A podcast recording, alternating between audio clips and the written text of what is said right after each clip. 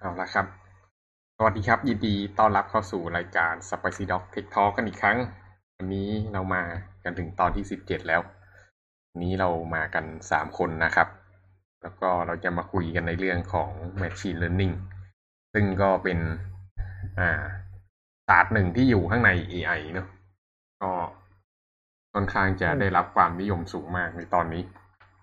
เพราะว่ามันช่วยเรียกว่าขยายความสามารถในการประมวลผลของคอมพิวเตอร์นั่นเองอืมครับพี่ทีนี้ใครจะเล่าก่อนดี เมลกันนิน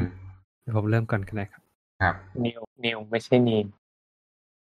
ไปเองแหละเล่าผิดอีกแหละโอ้ขอโทษ อ่าอ่าเอาต่อเอาเป็นประวัติศาสตร์ก่อนแล้วกันนะครับ อืมเอ่อ คำที่เกิดมาพร้อมๆ กับคำว่า machine learning เนี่ยมันจะอืมมีอยู่เอาสามคำหลักๆ แล้วกันนะครับอืที่มเราน่าจะเคยได้ยินกันอืมคำแรกก็คือ data mining ครับอืมและคำที่สองก็คือตัว machine learning ส่วนคำสุดท้ายก็คือ pattern recognition อืมสามคำเนี้ยครับ หัวใจหลักแล้วเนี่ย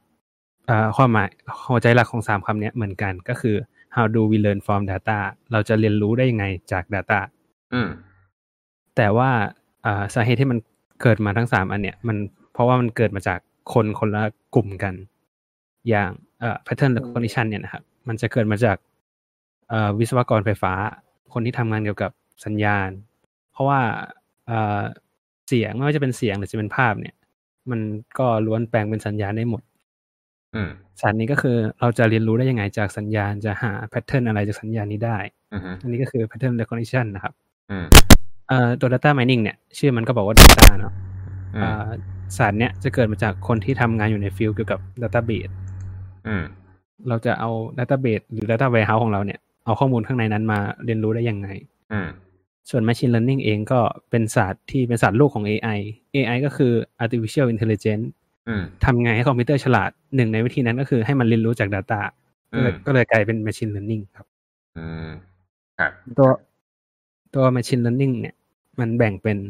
สองสองแนวคิด สองอ่าสองสองฝ่ายหลักๆ ก็คืออันแรกคืออ่า unsupervised learning เดี๋ยวเดี๋ยวเดี๋ยวเดี๋ยวค่อยลงลึกเดี๋ยวค่อยลโองเคลึกครับ โอเค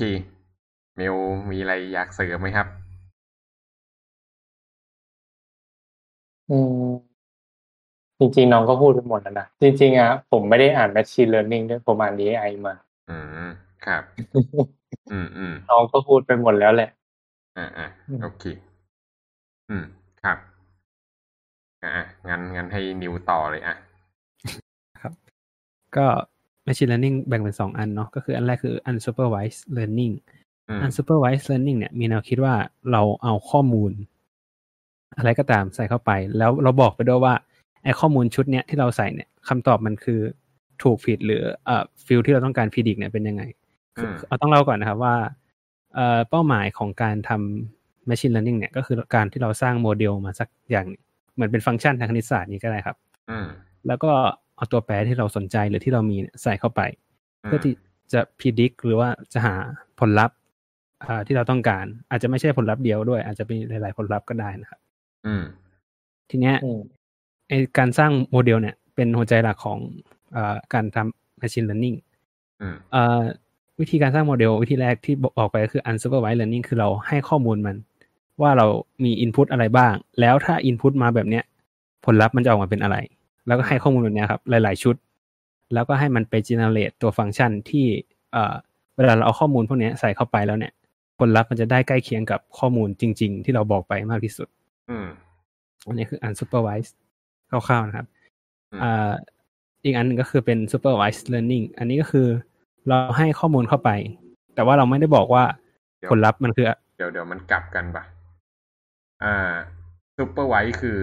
อ๋อ พูดผิดครับ เออ พูดผิดแล้วพูดอ๋อผิดเมื่อกี้คือ unsupervised เหรอ เมื่อเมื่เมื่ออกี้กี้แรก supervised ทีแรกที่พูดไปอะคือซูเปอร์ไวท์ครับอ๋ออันนี้ขอโทษมันจะครับพูดอันซูเปอร์ไวท์อืมอะต่ออ่าต่อเมื่อกี้ supervised นะครับ แต่อันอืม supervised ก็คือเรา เราให้ข้อมูลเข้าไป แล้วก็ให้ตัว เอ่อ ตัวโมเดลของเราเนี่ย ไปหา pattern ข้างในนั้น ไปสังเคราะห์อะไรสักอย่างออกมาเองให้บอกว่ามัน มันควรจะเป็นอะไรครับ แล้วก็เราก็มาตีความ dat- อ่ามาตีความผลลัพธ์นั้นอีกทีหนึ่งอือฮึอืมอ่า ทีนี้เรามาลงที่ supervise กันก่อนแล้วกันนะครับ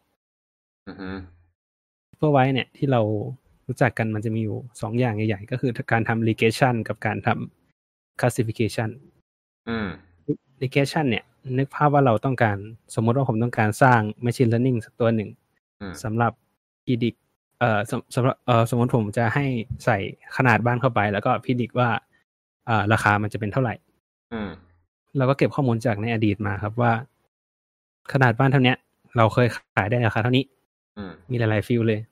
เราก็มาพล็อตเป็นกราฟอืมให้แกนนอนเนี่ย เป็นเอ่อตัวราคาของบ้าน เอ้ยเป็นขนาดของบ้านอืมแล้วก็แกนตั้งเนี่ยเป็นเอ่อราคาของบ้าน แล้วก็พล็อตไปเรื่อยๆครับอืมเราก็สร้างเส้นมาสักเส้นหนึ่งอืม เอาง่ายๆก็คือสร้างเส้นตรงก็ได้ครับ สักเส้นหนึ่งอืมแล้วก็เส้นตรงเนี้ก็จะลากผ่าน อ่า ลากผ่านไปเรื่อยๆใช่ไหมครับ ทีเนี้ยเราก็แล้วถ้าเราอยากรู้ราคาบ้านที่ไม่เคยเกิดขึ้นมาก่อนเนี่ย เราก็ไปดูว่าเอ่อในตำแหน่งขนาดเท่าเนี้ย บนเส้นตรงเนี้ยมันได้ราคาเป็นเท่าไหร่ อืม อันนี้ก็คือการทำ regression ครับอันนี้เป็น linear regression ครับแต่ถ้า classification ก็คือการ การแบ่งกลุ่มครับ ก็คือเราบอกไป สมมติว่าผมจะพิจิกว่าเอ่อผมมีเอ่อขนาดของเนื้องอกเลยกันนะครับ อืมจะอ่าสร้างโมเดลเพื่อที่จะพิจิกว่าไอ้ขนาดเท่านี้เนี่ย มันจะเป็นมะเร็งไหมหรือมันจะเป็นแค่เนื้องอกธรรมดา อืมเราก็มีข้อมูลในอดีตเหมือนกันครับ แต่ทีเนี้ยเราจะไม่ได้พิจิกเอ่อเหมือน regression แล้ว เราจะพิจิกแทนว่ามันเป็นเอ่อเป็นหนึ่งกับศูนย์ก็คือ เอ่อเป็นเนื้อร้ายคือเป็นมะเร็งกับไม่เป็นมะเร็งอืมอันนี้คือการทำ classification ครับอืมนี่คือคร่าวๆครับมีใครมีจะอืมอะไรจะเสริมไหมครับเอ่ออีกก็เดี๋ยวเสริมนิดนึงอ่าครับ regression มันประมาณว่า อ่า ตอนเนี้ย ถ้าเกิดคนมาฟังแบบไม่รู้อะไรเลยเนะก็จะงงว่าโมเดลคืออะไร อ่า สุดท้ายแล้วโลกคอมพิวเตอร์ครับ ไม่มีอะไรหนีพ้นคณิตศาสตร์ โมเดล ที่พูดถึงเนี่ยก็คือ ส่วนใหญ่ก็จะเป็นสมการทางคณิตศาสตร์นี่แหละ ก็ x กกำลังสองบวก y กำลังสองเท่ากับศูนย์อะไรพวกเนี้ย ก็สมการอะไรพวกนี้ ซึ่งจริง ๆ แล้วมันจะมีค่าโค e ฟิเชียนก็คือค่าที่อยู่ข้างหน้า x แล้วก็อ่าค่าที่อยู่ข้างบน อ่าค่ายกกำลังต่างๆ ที่มันไอ้นี่ออกไปนะเวลาที่มันมาฟอร์มสมการกันเนี่ยมันก็จะเป็นอ่ามีหลาย ๆพจน์ มี x กำลังสามกำลังสองกำลังหนึ่งหรืออาจจะขึ้นไปหลายๆกำลังอะไรพวกเนี้ยก็แล้วแต่ ทีเนี้ยสิ่งที่เกิดขึ้นก็คืออ่าเวลาเราจะสร้างโมเดลอย่าง regression เนี่ย เรารู้อยู่แล้วว่าเราจะใช้โมเดลอะไร ก็คือเราเลือกอ่าโมเดลมาอันหนึ่งตัวอย่างเช่นอ่า y เท่ากับอะไร something x เนี่ย อืม ทีเนี้ย เราก็ลองเปลี่ยนค่าตรงนั้น ลองเปลี่ยนค่าความชันดู อืม แล้วก็ลองดูว่ามัน match กับจุด ข้างในกราฟแล้วมี error เท่าไหร่ error ก็คือวัดระหว่างหาค่าชะอ่า เรียกว่าอะไร หาค่า error ระหว่างจุดแต่ละจุดกับไอไอกราฟค่าตจงเนี้ยริงใช่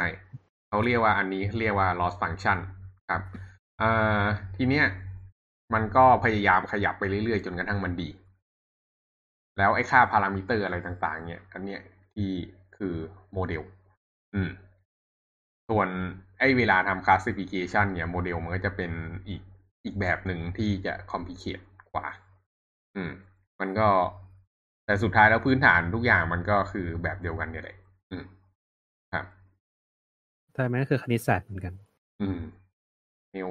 อยากเสริมอะไรไหมครับกับซูเปอร์ไวท์อืม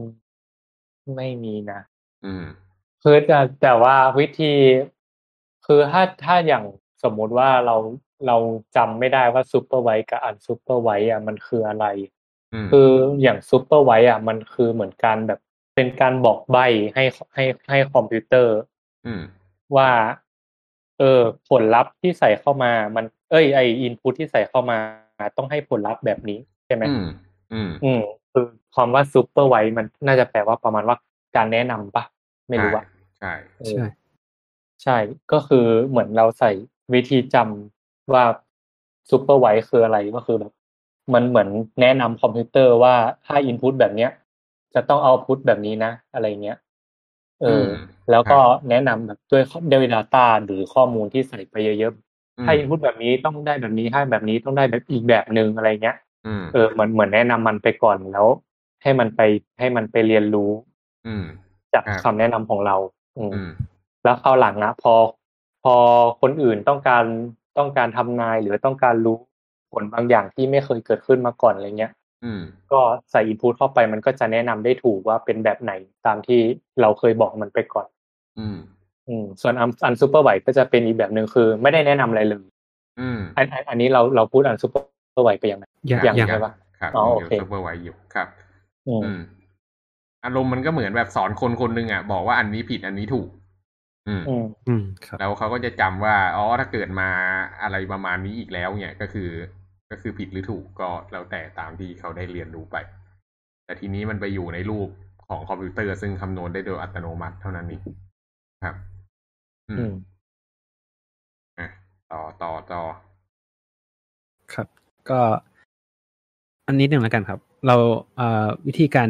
คืออย่างที่พี่แก๊ปบอกมันจะต้องมีพารามิเตอร์ตัวหนึ่งที่ไปคูณกับตัว Input Input ในที่เนี้ยเราจะเรียกว่า feature ครับอืมในในเชิงของ Machine Learning นะครับเออเราศัพท์ที่มีสำคัญมากครับครับ feature แล้วก็เอ่อตัว output ที่เราต้องการเราเรียกว่า target นะอืมนี่ก็ให้รู้ไว้เอ่อ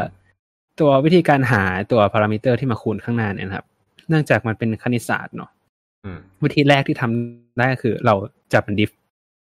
แล้วก็อืมจับเท่ากับศูนย์อันเนี้ยครับ ก็จะได้พารามิเตอร์ที่อ่า ที่มีทำให้ค่า loss function หรือ cost function เนี่ยมันน้อยที่สุดได้ นี่ก็คือแต่ทีเนี้ยหาความชันเลย ใช่ครับอืมคือหาจุดจุดท้องมันเลยครับ สมมอืติมเรา เอ่อให้ค่าเท่านี้แล้วความชันจะเป็นเท่านี้เราก็หาจุดจุดท้องมันได้เลยว่า เราควรจะใช้พารามิเตอร์เท่าไหร่อืมทีเนี้ยการทำแบบเนี้ยเอ่อมันทำได้ในเชิงของเอ่อสมการที่มันไม่ซับซ้อนมากอืมแต่เวลามันเรามี feature ซับซ้อนเอ่อเยอะๆขึ้นเนี่ยนะครับ คือปกติแล้วเราเราจะทำ machine learning ทีหนึ่งเนี่ย feature มันไม่ได้มีแค่ตัวสองตัว มันอาจจะมีเป็นหมื่นหรือเป็นพันตัวอืมอย่างเช่นการทำ machine learning เกี่ยวกับรูปรูปภาพรูปหนึ่งเนี่ยบางทีพิกเซลทุกพิกเซลก็เป็น featureฮัลโหลฮัลโหลไม่พี่แก๊ปฮัลโหลโทษทีพี่แก๊บเกิดอะไรขึ้นเฮ้ยใช้ได้ไหมเนี่ยพี่แก๊บไม่ดับได้แล้วครับได้เมื่อกี้ละมัน ช็อตอะไรไม่รู้อ๋อโอเคโอเค โทษทีครับตกใจอะอะต่อต่ออย่างถ้าถ้าเราจะทำ regression ด้วยข้อมูลที่เป็นรูปภาพอย่างเงี้ยครับอืมแต่ละพิกเซลบางทีมันเป็น feature ของเราเลย รูปภาพเอ่อเอ่อรูปภาพ HD เนี่ยอืมพิกเซลมันก็เป็น มันก็เยอะมากครับอืมทีเนี้ยการหาสมการแบบเนี้ยมันยากอืมอีกวิธีหนึ่งที่เราทำได้เราจะเรียกว่าทำ gradient descent ครับอืม gradient descent เนี่ยก็คือการ ทำเหมือนเดิมครับ เราเราก็พอตเหมือนเดิม แต่ทีเนี้ยแทนที่เราจะเอ่อแทนที่เราจะแก้สมการหาเนี่ย เราก็เอ่อสุ่มค่ามาครับอืมสุ่มค่าว่าเราควรจะเริ่มต้นตรงไหน แล้วเราก็ใช้วิธีทางคณิตศาสตร์ครับ เพื่อที่จะดูว่าค่าต่อไปที่เราจะลองลองใช้มันดูเนี่ย มันควรจะเอ่อน้อยกว่าหรือมากกว่าค่านี้อืมเราก็เดินไปเรื่อยๆครับอืมทีนี้เราเดินไปเรื่อยแล้วเนี่ยมันก็จะมันก็จะสามารถหาจุดจุดนี้ได้เหมือนกัน แต่ทีนี้มันก็ อาจจะไม่ได้มี efficiency เท่าตัวนี้ครับอืมเพราะว่าค่าที่ได้เนี่ย นึกถึงว่าสมการทั่ว ๆ ไปเนี่ย จุดต่ำสุดมันไม่ได้มีจุดเดียวครับ มันมันเอ่อมันมี local minimum เนี่ยหลายจุดมากอืทีมนี้ก็เป็นอ่าเป็นเขาเรียกว่าอะไรเป็น เป็นฟิลหนึ่งที่ที่คนทำ machine learning ต้องทำได้คือการหาตัวตัวพารามิเตอร์ตัวนี้ครับ อือฮึครับ ทีนี้เราการแปลงจากเอ่อ regression มาเป็นมาเป็น classification เนี่ยมันง่ายมันมีวิธีหนึ่งที่ง่ายมากเลยก็คือการทำ logistic regression อืมคือเราเอาเอาอันอันเหมือนเดิมนี่แหละครับ ไปใส่สมการพิเศษที่เรียกว่า sigmoid function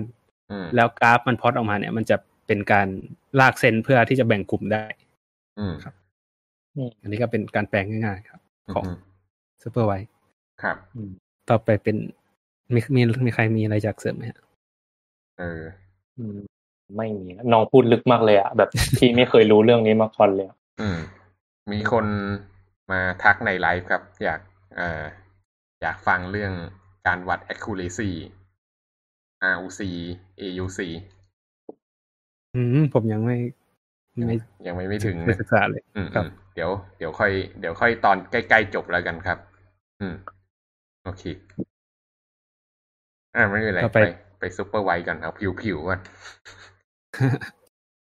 ซูเปอร์ไวเนี่ยเอ่อผมก็ยังไม่ค่อยได้ศึกษาเท่าไหร่นะครับ เอ้ย unsupervised สิใช่ไหมเออ unsupervised ครับ unsupervised ผมยังไม่ค่อยได้ศึกษาเท่าไหร่ แต่รู้ว่าคร่าวๆว่ามันมีสองอันหลักๆ ก็คือการทำเอ่อ density เอ่อ density เขาเรียกว่า approximation นะครับอืม ก็คือการวัดความหนาแน่นใช่ไหม density ครับ แล้วก็อีกอันหนึงคือการทำ clustering อืม clustering เนี่ย มัน จะต่างจาก classification อย่างหนึงคือ เราไม่ได้บอกมันครับว่ามันมีกี่กลุ่มอืมเราโยนข้อมูลให้มันเลย แล้วให้มันหาว่ามันมีกี่กลุ่ม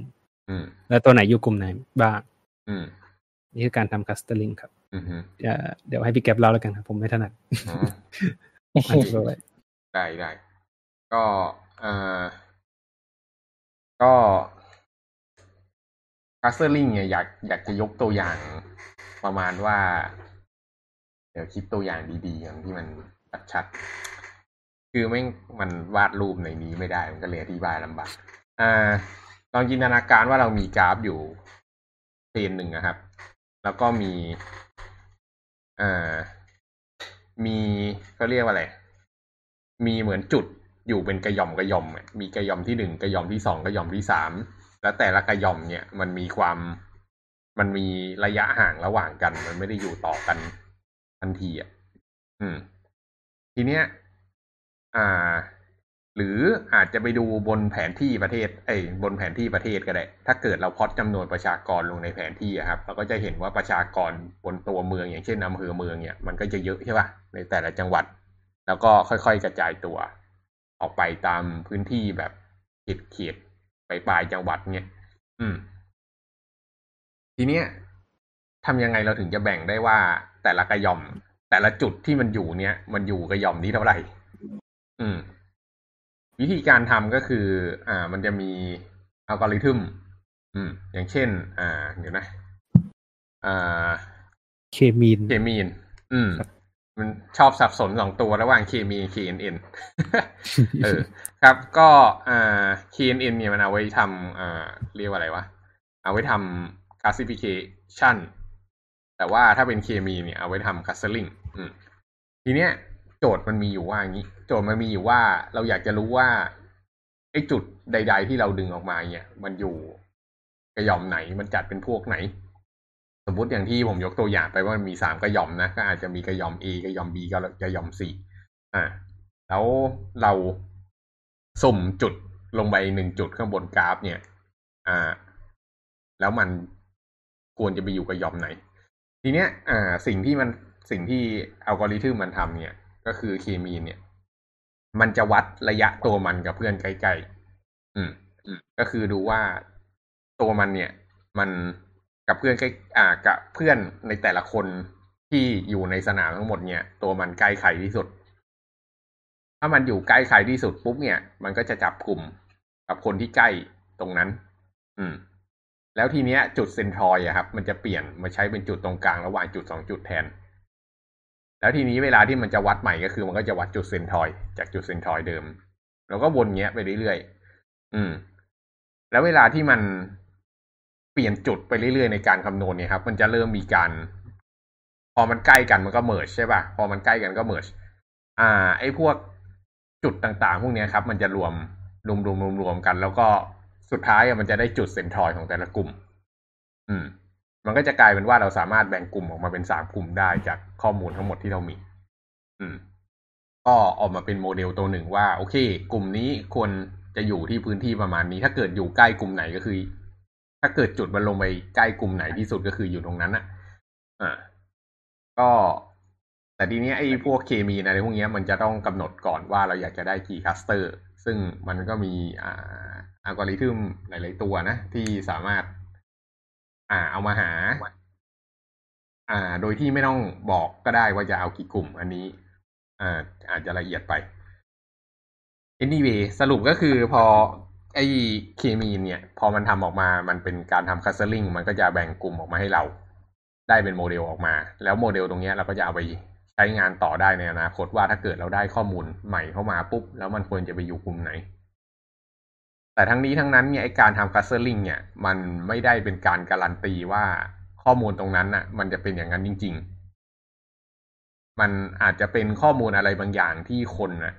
ไม่สามารถลงไปทำการเลเวลได้ แต่คนแค่อยากจะจัดกลุ่มว่ามันมีกลุ่มอะไรบ้างนะครับ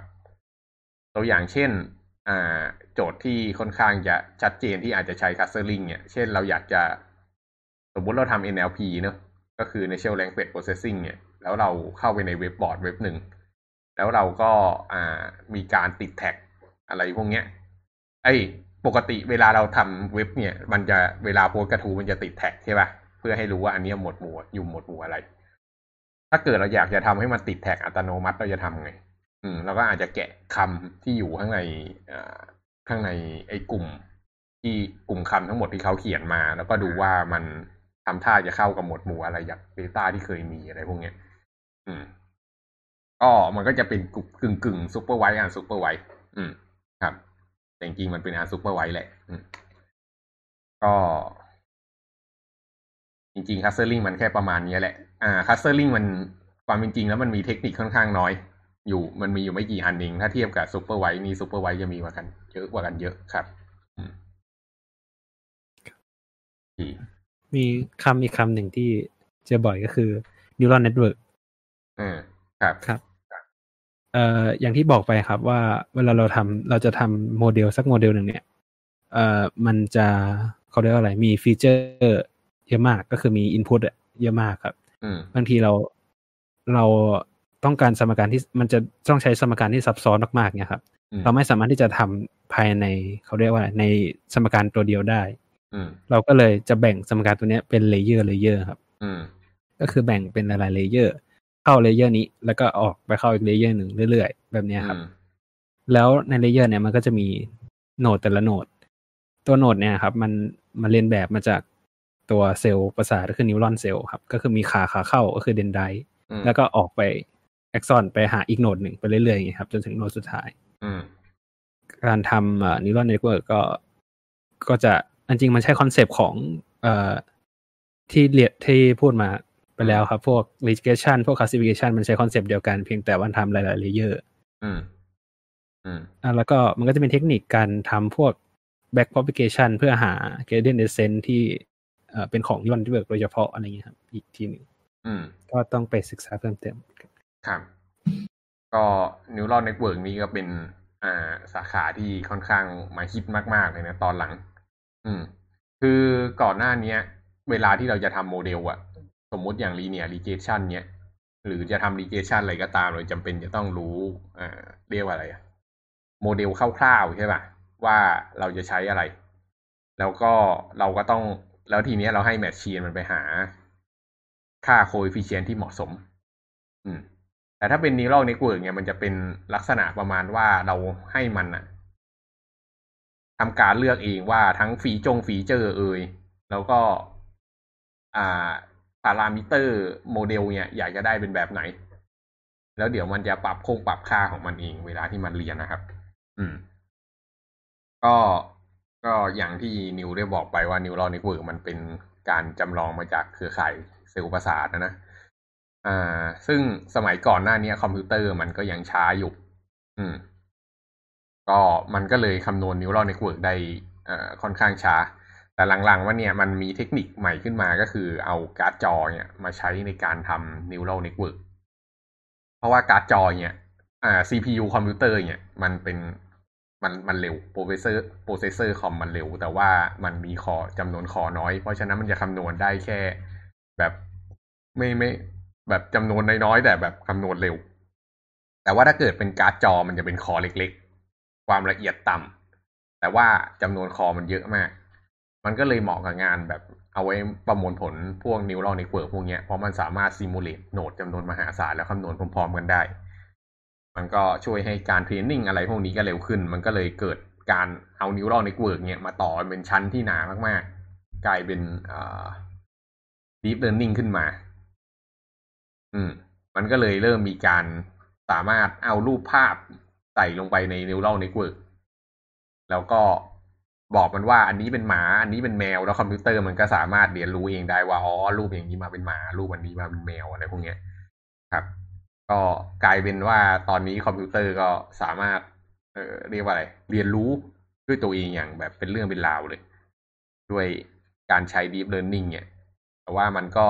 มันก็ประมวลผลค่อนข้างช้านะครับ ตอนนี้ก็มันก็จะมีศัพท์อะไรประมาณว่าแบบมีชิป CPU สำหรับ AI โดยเฉพาะ ถามว่ามัน AI ยังไงเนี่ย ก็คือมันก็จะเอามา AI สำหรับไอ้พวก neural network อะไรพวกนี้นี่แหละนะครับอืมของ Apple ใช่ไหมของ Mac อันใหม่ก็ทั้งทั้งนั้นนะครับ มือถือตอนนี้ก็มี อืมอืมแทบพี่รู้สึกว่าทั้งทั้งคอม ทั้งชิปคอมทั้งชิปมือถือตอนเนี้ย ที่แบบเป็นไฮเอ็นอะ ก็มีชิป AI ติดมาด้วยทั้งนั้นอะ ลักษณะพิเศษของชิป AI ก็คือมันจะเป็นอ่าชิปที่มีคอจำนวนมาก อืม แต่ว่าอ่า precision การคำนวณอ่า เรียกว่าอะไรอะ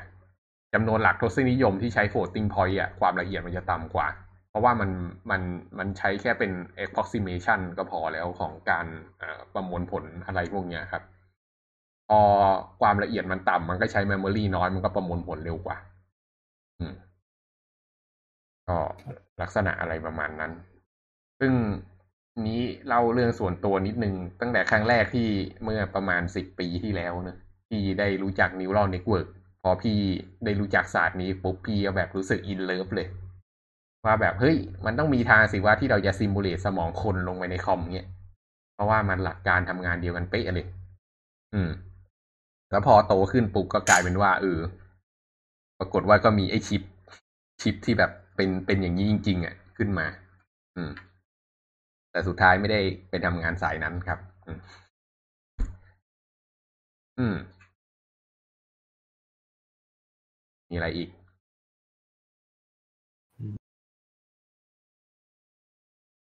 หมดไฟแล้วอ่า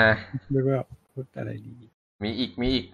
จริงๆอ่า machine learning นี่เป็นศาสตร์ที่กว้างมากนะครับ มี learning หลายตัวมากอ่าอีกตัวหนึ่งที่อยากจะแนะนำเขาเรียกว่ากลุ่ม evolution algorithm อืม ก็คือพวกเอ่อเรียกอะไรอะ่ะพวกอาศัย รูปแบบของวิวัฒนาการต่าง ๆ นะครับ ในการมาจำลอง ตัวอย่างที่ค่อนข้างชัดเจนที่สุดเลย คือ genetic algorithm นิวได้เรียนยังครับ ยังยังครับ อืม genetic algorithm นี่เป็น อ่า เรียกอะไรเป็นอัลกอริทึมที่น่าสนใจมาก เพราะว่ามัน อ่าจำลองทฤษฎีของการวิวัฒนาการของสิ่งมีชีวิตเนอะโดย อ่า ทฤษฎีชาร์ลส์ ดาร์วินน่ะ เคยได้ยินปะครับ เออ ก็โดยหลักการเนี่ยก็คือมันจะมี ข้อมูลชุดหนึ่งเนี่ย มันจะมีแบบเหมือน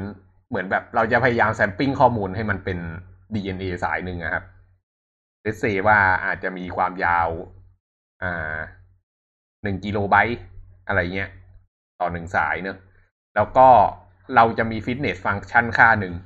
ที่เอาไอ้ข้อมูลหนึ่งกิโลไบต์ตรงนี้ครับ ไปใส่ แล้วมันจะได้ค่าออกมาว่ามันดีหรือไม่ดี อืมทีเนี้ยเราก็ทำการแรนดอมไอ้ข้อมูลตรงเนี้ย เป็น population ออกมา let's say หนึ่งพันตัว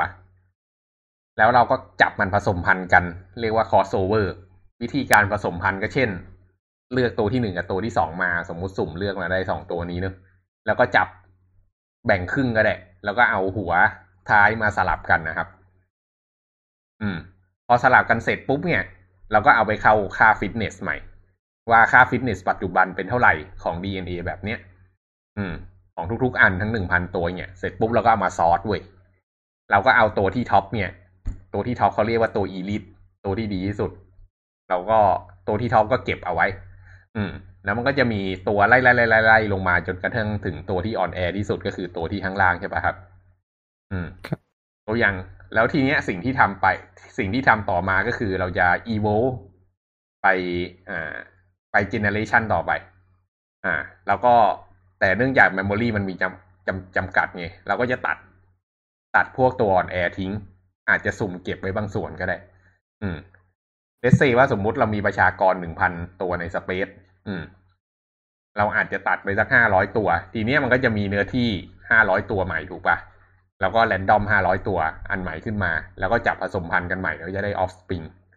อ่า ก็เป็นอีกชุดหนึ่งที่เกิดขึ้นมา แล้วก็ทำการวัดค่าใหม่ แล้วก็วนอย่างเงี้ยไปเรื่อยๆ สุดท้ายอะ มันมีความเป็นไปได้ที่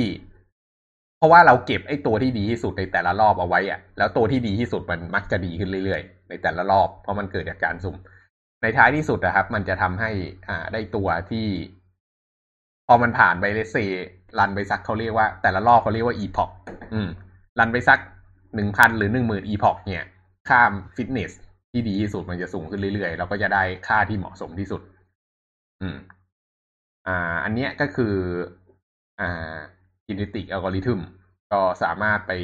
ไปลองดูได้ อืม แล้วก็มีอีกหลายตัวเลยพวก evolution เนี่ย อย่าง ant colony ก็ค่อนข้างจะเท่เหมือนกัน ant colony เป็นการจำลองการเรียกอะไรอะการเดินของมด เวลามดมันเดินไปหาของกินเนี่ย จะสังเกตว่ามันค่อนข้างจะเดินได้ค่อนข้างฉลาด เพราะว่ามันใช้ฟีโรโมนที่มันปล่อยทิ้งไว้ตามทางเดิน และเวลาตัวที่เดินผ่านทางเดิมๆเนี่ยมันก็จะปล่อยฟีโรโมนไว้ ทางตรงไหนที่มัน ทางตรงไหนที่มันฟีโรโมนเข้มอะครับ มันก็จะส่วนใหญ่คนมันก็จะเดินไปทางนั้นกัน แต่มันก็จะมีการสุ่มออกไปบ้าง อืม ทีเนี้ยถ้าเกิดมันเดิน ถ้าเกิดเส้นทางมันสั้นน่ะฟีโรโมนมันจะเข้มกว่า มันก็ทำให้มดอะสามารถเดิน อ่า เดินทางเดิมๆ อ่า มันก็มันก็เลยรู้ว่าตรงไหนเป็นทางที่สั้นที่สุดประมาณนั้นก็แล้วกัน อันนี้ก็เขาเอามาแก้เรื่องโลจิสติก ไหนจะมีมีเลียนแบบมดแล้วก็มีเลียนแบบผึ้งด้วยเนอะเรียก bee colony ครับอืมก็มีเต็มไปหมดอะอืม ก็ถ้าเกิดเอ่อเรียนพวก AI เรียนพวก Machine Learning แล้วมา เรียนอะไรพวกนี้ก็สนุกดี อ่า อันนี้ไม่ค่อยชัวร์ว่าเป็น Machine Learning ไหมนะจริง ๆ พี่มองว่ามันกึ่งกึ่ง AI แต่จริงๆศาสตร์คล้ายๆกัน อืม อ่า เออกำลังรู้สึกว่าที่พูดมานี่มันคือ AI ไม่ใช่ Machine Learning กันเนี่ยเพราะว่าไม่ได้เรียนรู้ด้วย Data หรือเปล่า อืม ครับ ครับ อืม แย่เลยออกท็อปิกครับ ทีนี้ก็ไม่ต้องไปเรื่อง reinforcement learning แล้วมั้งครับ จริงมันมีอีกตัวหนึ่งคือ reinforcement learning ก็คือเรียนรู้จากความผิดพลาดของตัวเอง แล้วก็ถ้าทำดีก็ให้รางวัล ถ้าทำผิดพลาดก็ให้ penalty เออ มันก็จะเรียกอะไร มันก็จะมีการเรียนรู้อะไรของมันไป อันนี้เอาไว้หาพวกช็อตเต็ดขาดอะไรพวกนี้ได้ มีเยอะแยะไปหมดอะ อืม ครับอ่าอ่าไม่รู้น้องๆมีอะไรอยากจะเสริมไหม ผมมี classification อีกอันหนึ่งที่ที่น่าสนใจครับเออเออคือ classification ถ้าเราจะทำหลายๆ class อะครับ แยกๆหลายๆ class เนี่ย ส่วนใหญ่เขาจะนิยมทำ neural network กันอืมเป็น multiple class neural network กันนะครับอืมแต่นี้มันจะมีอีกวิธีหนึ่งก็คือการทำ decision tree อืม decision tree เนี่ยเอ่อผลลัพธ์อะครับ ถ้าเราวัดผลกันจริง ๆ แล้วเนี่ย accuracy มันต่ำกว่า neural network มากเลยอืมแต่ทีเนี้ย decision tree จะให้สิ่งหนึ่งกับเราได้ก็คือ มันจะบอกเราได้ว่าเรา ถ้าเราต้องการแยกคลาสนั้นนะเราควรจะพิจารพิจารณา field ไหนเป็น field แรกอืมสมมุติว่าคือผลลัพธ์มันจะออกมาเป็นแบบเป็นตารางเป็นเอ่อเป็นต้นไม้เลยอะครับอืมครับแล้วแล้วสมมติ node แรกมันบอกว่าอะสมมติผมจะเรื่องบ้านแล้วกันนะครับอืม node แรกก็บอกมันจะบอกเราเลยว่า อะให้พิจารณาว่าก่อนว่าบ้านมีความยาวเท่ามากกว่าเท่านี้หรือเปล่า ถ้ามากกว่าเท่านี้ก็ไปด้านซ้ายไปด้านขวาอะไรเงี้ยครับอืม แล้วก็ลงไปเรื่อยๆ อันเนี้ยมันจะให้เหมือนให้แบบแนวคิดที่ที่มองเห็นนะครับ ให้วิชวลไลท์เราได้มากกว่าการทำ neural network อืมเป็นถ้าใครจะทำพวกยังไงดีล่ะ พวกอ่าข้อมูลอะไรที่มันไม่ต้องการ accuracy มากๆ แต่ว่าต้องการแบบต้องการเอาไปใช้งานจริง ๆ ให้คนอืมทั่วไปได้เห็นเนะครับอืม decision tree เป็นอีกวิธีหนึ่งที่ represent ได้ดีมากครับ ครับซึ่งจริง ๆ นี่เป็นเรื่องที่สำคัญมากเลยนะ การสามารถอธิบายโมเดลตัวเองได้เนี่ย อืม คือตอนนี้ที่บริษัทก็มีปัญหาเหมือนกัน เราก็เลือกใช้ decision tree เพราะว่าเราต้องการรู้ว่าอ่า feature ต่างๆ ที่เอามาใช้งานในการทำ credit scoring เนี่ย feature ไหนกันแน่ที่มันมีผลเยอะ การทำ decision tree มันจะบอกได้ว่าตกลงแล้ว feature ไหนกันแน่ ในทางตรงกันข้ามถ้าเกิดเราเอาไปใส่ deep learning เนี่ย มันก็ได้โมเดลออกมาแหละ แต่สุดท้ายมันไม่รู้ไงว่าไอ้โมเดลที่ได้มามันคือพารามิเตอร์ไหนกันแน่ที่มันส่งผล เพราะว่ามันคอม p ิเค e เกินไป ครับ อืมอืมแล้วก็ที่คนถามมาครับเรื่องอ่า ROC ครับ curve ROC กับ AUC ที่อืมกับอ่าอืมเดี๋ยวก่อนจะไปเรื่องนั้นเดี๋ยวขอเล่าอีกเรื่องหนึ่งไหนๆก็ไหนๆจริง ๆ เรื่องนี้ควรจะเล่าตั้งแต่ก่อน ก่อนจะให้ทุกคนเล่า ก็คืออ่าไอ้ machine learning หรือ AI อะไรก็ตามเนี่ยครับ อ่า มันคือการเขียนโปรแกรมชนิดหนึ่ง คือ คืออยากจะบอกนี้คือการเขียนโปรแกรมปกติที่เราเขียนกันอะ่ะ มันคือการเขียนโปรแกรมที่ตรงไปตรงมา เช่น รับผลลัพธ์ไปอย่างนี้แล้วประมวลผลแล้วได้เอาพุตออกมา แบบตรงไปตรงมา ให้อะไรไปก็คำนวณออกมาตรงๆเนอะแต่ทีเนี้ยมันก็จะมีคำถามประมาณว่าเฮ้ยแล้วเป็นไปได้ไหมที่จะทำให้คอมพิวเตอร์มันฉลาดกว่านี้ เป็นไปได้ไหมที่จะทำให้ไอ้โปรแกรมเนี้ยมันมีความ adaptive ข้างในตัวมันเอง มันมี evolution ข้างในตัวเอง แทนที่เราจะให้มันประมวลผลมีแต่ part computing อย่างเดียวอะเราเพิ่มข้อมูลเข้ามา อีกชุดหนึ่งที่มันสามารถปรับค่าได้ อืม ทีเนี้ย อ่า เวลาที่มันที่มันประมวลผลมันจะมาเช็คข้อมูลตรงนี้ด้วย แล้วก็ถึงจะประมวลผล relate จากไอ้ข้อมูลตรงเนี้ย ไอ้ข้อมูลตรงเนี้ย มันก็คือพารามิเตอร์ต่างๆ หรือก็คือโมเดล อะไรพวกนี้นั่นเอง ส่วนที่มันเป็น Machine Learning ขึ้นมาได้เนี่ยก็คือมันมีวิธีการคิดอะไรบางอย่างที่มันทำให้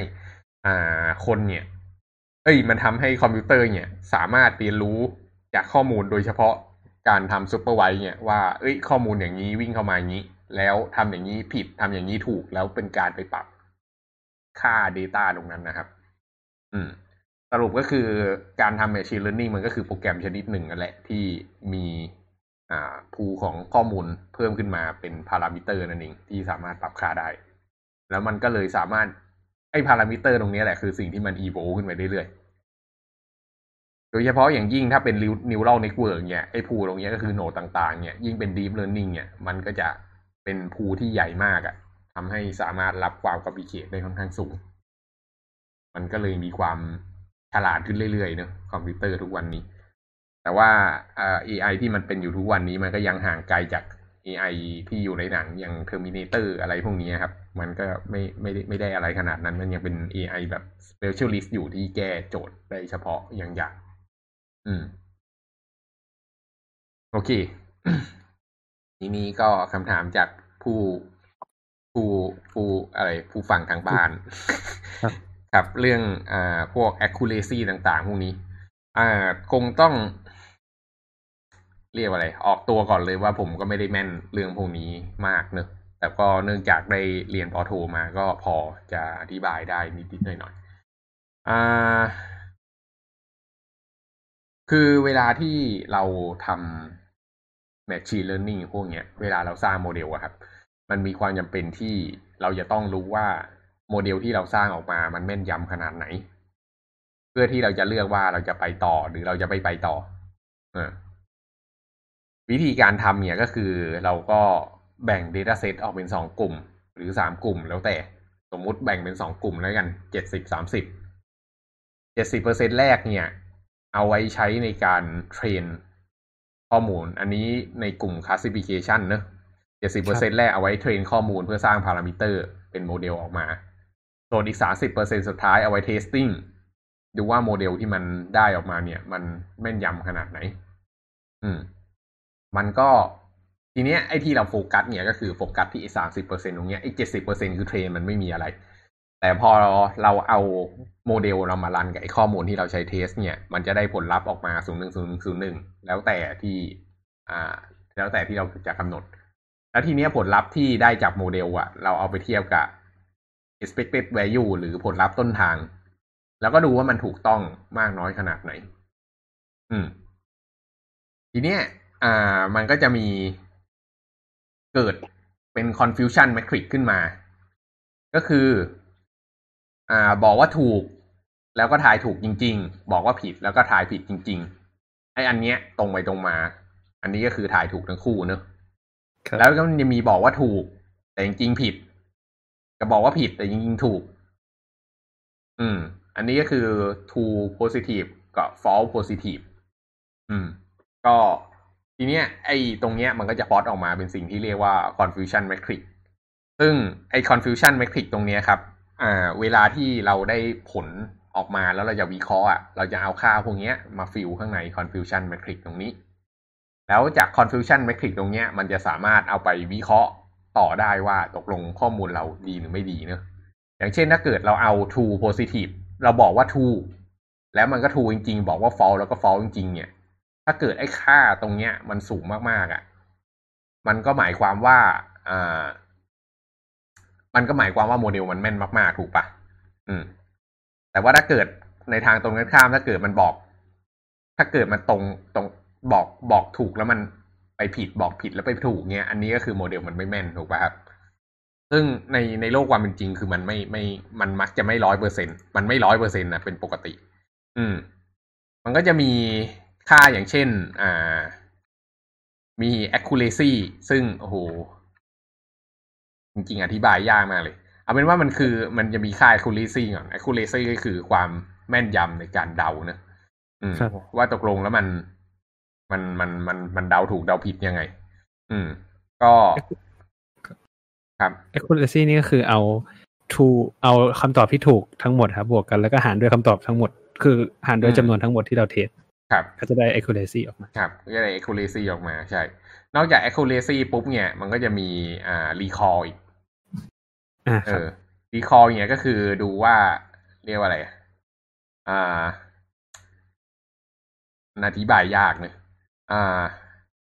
พออธิบาย recall เป็นภาษาไทยได้ไหม recall ก็คือเอ่อ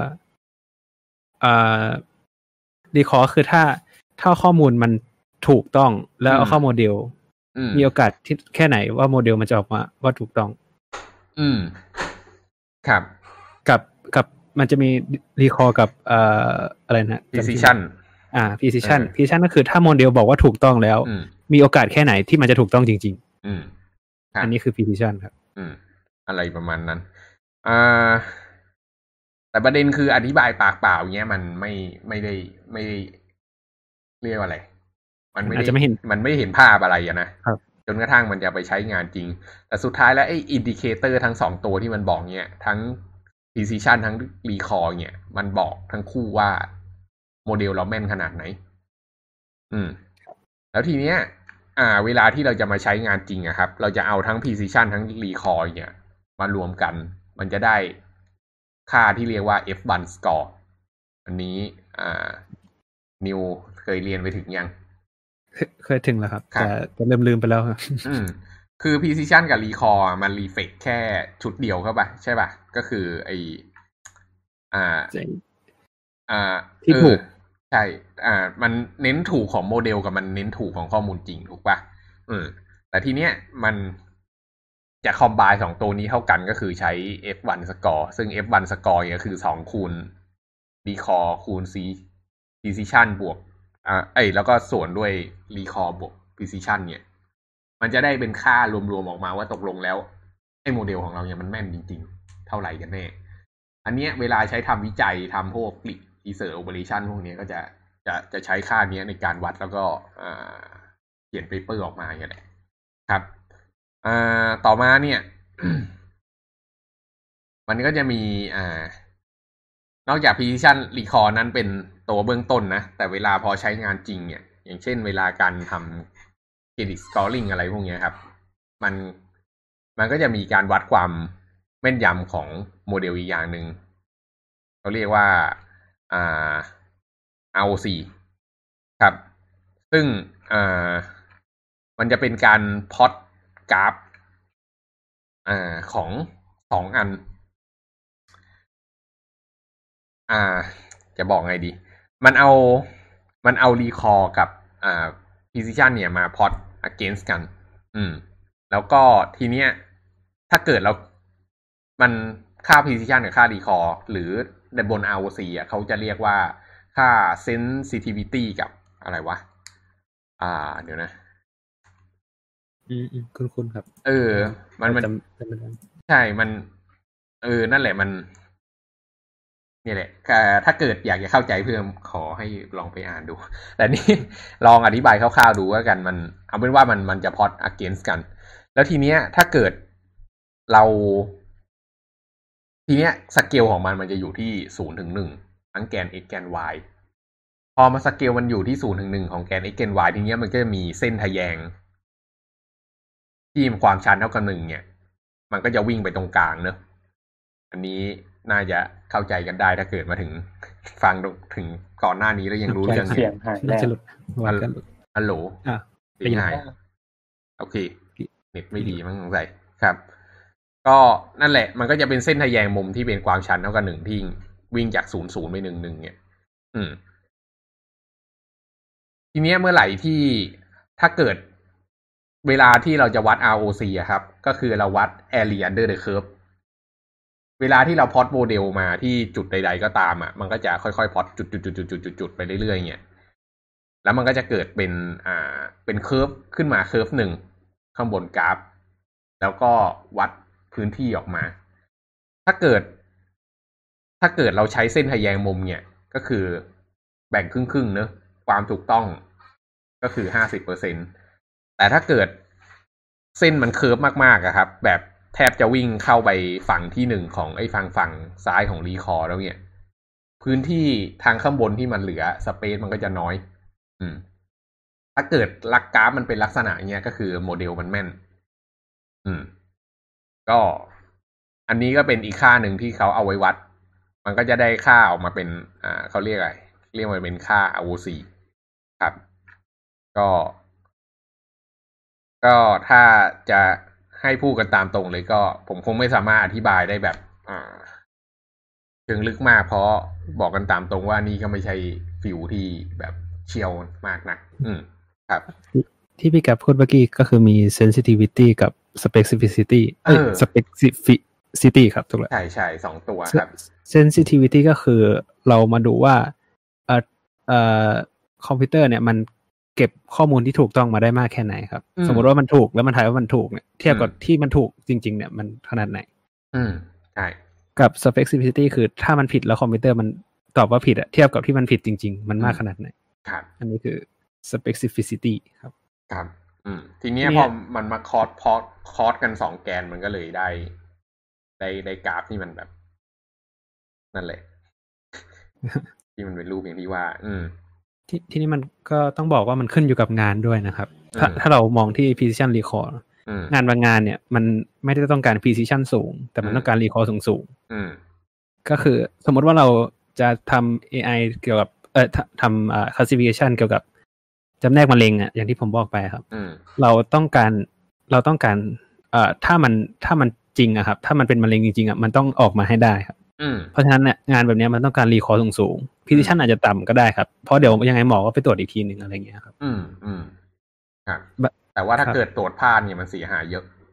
อืมใช่ครับ ถ้าถ้าถ้ารีคอร์น้อยเนี่ยแสดงว่ามันจะมีคนหลุดแล้วคนหลุดคือมันคือความเสียหายของใช่นความเสียหายใหญ่อะครับความเป็นความตายครับ อืมก็ขึ้นอยู่กับงานใช่ใช่กับอีกบางงานก็คือ เราต้องการให้มัน alert ต่ำๆหน่อยเราก็ปล่อยเสียไปได้บ้างเนอะ ครับอืมต้องการว่าถ้ามันถูกมันต้องถูกจริงๆนะเออ ก็ ก็อันนี้ก็ต้องไปเลือกกันเอง อันนี้จะเป็นสิ่งที่ทำให้เอ่อพวก Data s c i e n c e พวกเนี้ยมี value ก็คือสามารถตัดสินใจเรื่องพวกนี้ได้นั่นเองครับ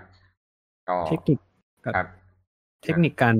ทำพวกนี้มันมันก็เรียกว่าการจูนนิ่งครับก็คือการปรับค่าอืมให้ ให้พิชันเยอะรีคอร์เยอะอะไรเงี้ยครับแล้วแต่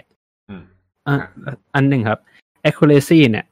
เอ่อตัวตัวแปร accuracy เนี่ยในทางปฏิบัติจริง ๆ ในทางสถิติจริง ๆ เนี่ยอืมถึงแม้ว่ามันจะบอก นิยมใช้มาก ๆ เลยครับอืมถ้าเราจะใช้ accuracy จริง ๆ เราต้องดูอีกอันหนึ่งก็คือ no information rate อืม no info เออเวลาเราใส่ข้อมูลเข้าไปเนี่ยนะครับ มันจะมีมันจะมีข้อมูลที่ถูกกับข้อมูลที่ผิดใช่ไหมครับอืมข้อมูลที่ชนิดที่มีจำนวนเยอะที่สุดเนี่ย เราจะเรียกว่า major class อืม no information rate ก็จะบอกว่าถ้าโมเดลเราอะไม่ใช่โมเดล แต่เราบอกแต่เรา predict เป็นเอ่อ major class ทั้งหมดเนี่ย มันจะได้ค่าอยู่เท่าไหร่อืมเอ่อเราเราจะต้องไปเทียบตัว accuracy กับไอ้ no information rate เนี่ยครับ เทียบออกมาเป็นสิ่งที่เรียกว่า p value อืมถ้าถ้า p value มันมันเอ่อมันไม่ significant เนี่ยอืมแสดงว่าบางทีโมเดลเรามันไม่ได้มีประสิทธิภาพขนาดนั้นครับ บางทีข้อมูลเราเองมันมันเขาเรียกว่าอะไรบางทีข้อมูลที่เราได้ดีมาตั้งแต่ต้น ใช่ครับ มัน bias มาตั้งแต่กดตั้งแต่ต้นแล้ว อืมครับ ประมาณนี้ครับสำหรับการวัดครับเท่าที่รู้อืมอืมก็มันมันมีเทคนิคการคอสหมดเลยอะนะทั้งตั้งตั้งแต่ต้นทางตั้งแต่การเลือกข้อมูล ตั้งแต่การนำมาเทรนแล้วก็การวัดประสิทธิภาพต่าง ๆ ก็ เป็นคณิตศาสตร์หมดครับ อืม ก็ถ้าเกิดใครคิดจะเรียนคอมพิวเตอร์มาสายนี้แล้วไม่เก่งแมทก็ขอให้โชคดีครับ อืมอ่ามิวครับ อาจารย์คณิตศาสตร์มีอะไรอยากจะเสริมไหมครับ เสริมอะไรเหรอ อืม มีเรื่อง metric multiplication เอ้ย มีเรื่อง metric อะครับพี่ไม่ไม่ถึงอะไรว่า ว่าในในสายนี้ครับเวลาเราเอาข้อมูลมาทำ overlay จริง ๆ เนี่ยมันจะไม่ใช่การเอาไปใส่สมการครับอืมมันจะเป็นการสร้างเมทริกสองอันมาจับเมทริกมาคูณกันบวกกันอะไรอย่างเงี้ยครับ บวกลบคูณกันทำ transpose ทำ invert อืมเพราะฉะนั้นแล้วในสายนี้ก็คือต้องการอืมในการทำเอ่อเมทริกพวกเนี้ยครับ มันก็ต้องการเขาเรียกว่าอะไรประสิทธิภาพของคอมพิวเตอร์เยอะมากอืมๆแล้วก็มีอัลกอริทึมที่ ที่จะมาทำให้การคูณมันเร็วขึ้นอะไรเงี้ยครับ อืม อืม อืมประมาณนั้นครับ ครับ เราต้องใช้ความรู้ matrix เยอะมากใช่ในสายนี้การคูณ matrix นี่เป็นเรื่อง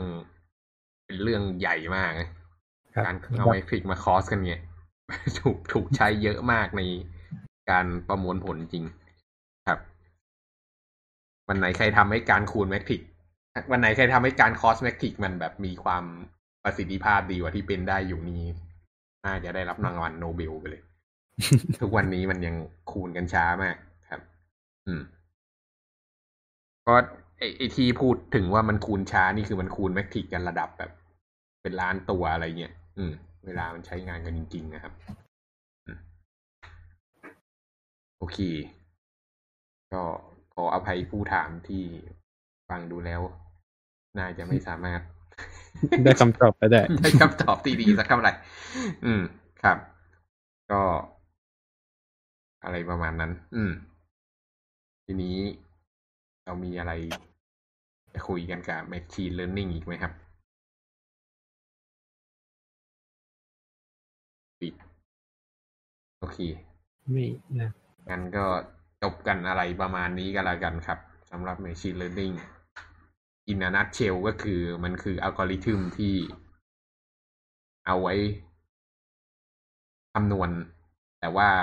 มันสามารถ adaptive ตัวเองไปได้ตามข้อมูลที่ฟีดเข้าไปนั่นเอง และด้วยเหตุนี้เนี่ยทำให้เราสามารถออโตดautomate งานบางงานได้ โดยที่เราไม่จำเป็นต้องเขียนโปรแกรมตั้งแต่ต้นทั้งหมด อืม โดยการให้คอมพิวเตอร์มันเรียนรู้จากข้อมูลที่เรามีอยู่ แล้วหลังจากนั้นก็ให้มันทำงานต่อไปโดยอัตโนมัติ นั่นคือ Machine Learning ในหนึ่งประโยคครับ โอเค ได้ถ้าอย่างนี้วันนี้เราก็จบกันเท่านี้เนอะพรุ่งนี้เราจะมาคุยกันเรื่องอะไรเอ่อ quantum computer ใช่ไหมได้ลองดูโคตรเสี่ยงเลยหัวข้อ ครับอ่าได้พรุ่งนี้เราจะมาคุยกันเรื่อง quantum computer นะครับ แล้วเดี๋ยวเราจะไปต่อกันด้วย subnet ใช่ไหมครับเมล แหวกแนวมาก อืม โอเค อย่างไรก็ดีก็เดี๋ยวพรุ่งนี้ถ้าใครสนใจเรื่อง quantum computer พวก quantum mechanics อะไรต่างๆ พวกนี้ก็มาฟังพวกเราดนสดพัวๆกันได้ก็อาจจะไม่ได้แม่นอะไรขนาดนั้น แต่ก็น่าจะพอทำให้เห็นภาพกันได้พอสมควร ส่วนวันนี้ฮะอะแนะนำให้ยกเหตุผลวางไว้ก่อนนะพวกเนี้ยยกยกเหตุผลยก ความรู้ที่เคยมีวางไว้ก่อนเออให้ให้เออให้ยกสิ่งที่เป็นความเชื่อว่าพระอาทิตย์ขึ้นด้านขวาความเป็นจริงอาจจะขึ้นด้านซ้ายก็ได้อืมครับครับ ก็ยกนั่นแหละ เดี๋ยวพรุ่งนี้มาดูกันว่าควอนตัมคอมพิวเตอร์คืออะไรควอนตัมคอมพิวติ้งมันยังไงเอามาใช้งานยังไงครับ ก็ส่วนวันนี้พวกเราสามคนก็จากกันมาแต่เพียงเท่านี้ครับ โอเคครับ ขอบคุณครับ ครับ ครับ อ่า ปิดปิดปิดแป๊บนึงนะ